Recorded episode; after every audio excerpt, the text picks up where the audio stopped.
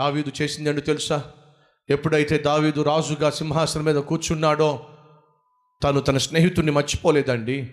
నేడు మేలు చేస్తే ఆ మేలు మన తర్వాత తరం వాళ్ళకు మేలు చేస్తుందా? ఎస్ దావీదు చేసింది ఏంటో తెలుసా? రెండవ సభ్యుల గ్రంథము తొమ్మిదవ అధ్యాయము మొదటి నుంచి కొన్ని వచనాలు.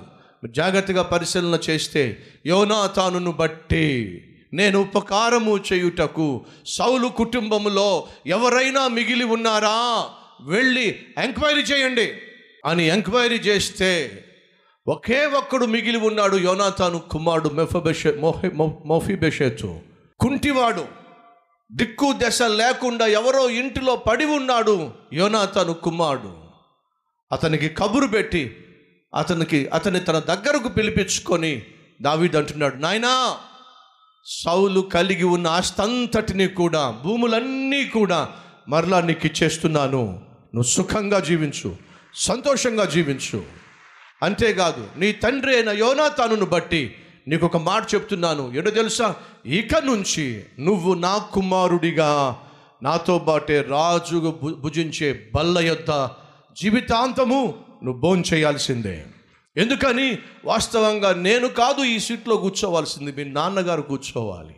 మీ నాన్న నన్ను బహుగా ప్రేమించి తన స్థానాన్ని నాకు అప్పగించి వెళ్ళాడు కాబట్టి నేను ఇక్కడ స్థానంలో కూర్చున్నాను. రాజుగా రాజు బల్ల దగ్గర భోంచేస్తున్నాను. కాబట్టి నీ తండ్రికి నేను ఇచ్చిన మాట ప్రకారము నువ్వు రాజకుమారుడుగానే రాజ బల్ల మీద బల్ల మీద జీవితాంతము భోంచేయాలి. ఆ రోజు నుంచి ఆ కుమారుడు సౌలు కలిగి ఉన్న ఆస్తిని కాదనుకున్నాడు నాయన నువ్వుంటే నాకు చాలు నాకు ఆస్తితో సంబంధం ఏమిటి? అని చెప్పి రాసుతో పాటు భోంచేసేవాడిగా ఏర్పరచబడ్డాడు. కారణం తెలుసా? ఆనాడు యోనాతాను చేసిన మేలు తను చనిపోయిన తర్వాత కూడా మేలు మాత్రం బతికే ఉందండి.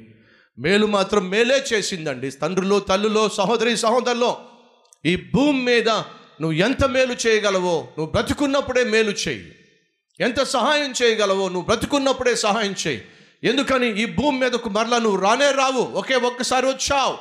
ఈ భూమి మీద యాత్ర ముగించి వెళ్ళిపోయిన తర్వాత ఈ లోకంలో ఏ ఒక్కడికి నువ్వు సహాయం చేయలేవు. కానీ నువ్వు చేసిన సహాయం నువ్వు చేసిన మేలు నువ్వు చేసినటువంటి మంచి పని నువ్వు చనిపోయిన తర్వాత నీ బిడ్డలకు ఆశీర్వాదకరంగా మారుతుంది పరలోకంలో నిన్ను ఉన్నతమైన స్థితికి చేరుస్తుంది. అట్టి జీవితం నాకు కావాలి. ఒక అద్భుతమైన కుమారునిగా నేను ఉండాలి. ఒక అద్భుతమైన ఆత్మీయునిగా నేను ఉండాలి. ఒక అద్భుతమైన స్నేహితునిగా నేను ఉండాలి. అలాగే అద్భుతమైన ఆశీర్వాదాలు నా బిడ్డలకు మిగిల్చి నేను వెళ్ళాలి. ఆశిస్తున్న వారు ఉన్నట్లయితే మీ హస్తాన్ని ప్రభు చూపిస్తారా?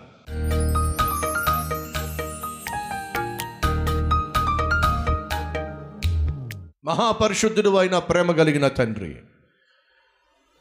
అనేక విషయాల ద్వారా యోనాతాను జీవితమును గూర్చి మాతో పంచుకొని మా జీవితంలో ఉన్న లోపాలు ఏమిటో పొరపాట్లు ఏమిటో తెలియచేశావు. యోనాతాను ఒక అద్భుతమైన కుమారుడు ఒక అద్భుతమైన స్నేహితుడు ఒక అద్భుతమైన ఆత్మీయుడు. తండ్రి చెడ్డవాడైనప్పటికీ తాను గొప్పవాడయ్యాడు. ఇంట్లో ఆత్మీయత లేకపోయినప్పటికీ తాను ఆత్మీయతను కొనసాగించాడు. ఇంటిలో నాయన దావీదును అందరూ వ్యతిరేకిస్తున్నప్పటికీ కూడా తన స్నేహాన్ని కొనసాగించి ఆత్మీయతను కొనసాగించి అండగా నిలిచి సత్యమును ప్రేమించి సత్యము తరఫున నిలబడి నీ బిడ్డగా మిగిలాడు మంచి స్నేహితునిగా మిగిలాడు. తాను మేలు చేసి తన తరం తర్వాత వారికి మేలును విడిచిపెట్టి వెళ్ళాడు. ఇట్టి కృప నాయన వాక్యం విన్న మా అందరికీ దయచేయండి. మేము మంచి స్నేహితులుగా ఉండాలి. అంతేగాని ద్రోహం చేసేవారిగా కాదు. మేము మేలు చేసేవారిగా ఉండాలి. అంతేగాని కీడు చేసేవారిగా కాదు. తండ్రి తల్లి ఎటువంటి వారైనప్పటికీ కూడా నాయనా ప్రతి కుమారుడు ప్రతి కుమార్తె. తల్లిని తండ్రిని ప్రేమించాలి వారిని సన్మానించాలి. వృద్ధాప్యంలో నిర్లక్ష్యం చేయకూడదు. జ్ఞానము కలిగిన ఆయన కుటుంబ వ్యవస్థలో వారి వారి బాధ్యత నిర్వర్తించే కృప ప్రతి ఒక్కరికి దయచేయమని. ఏసునామం పేరట వేడుకుంటున్నాం తండ్రి. అమెన్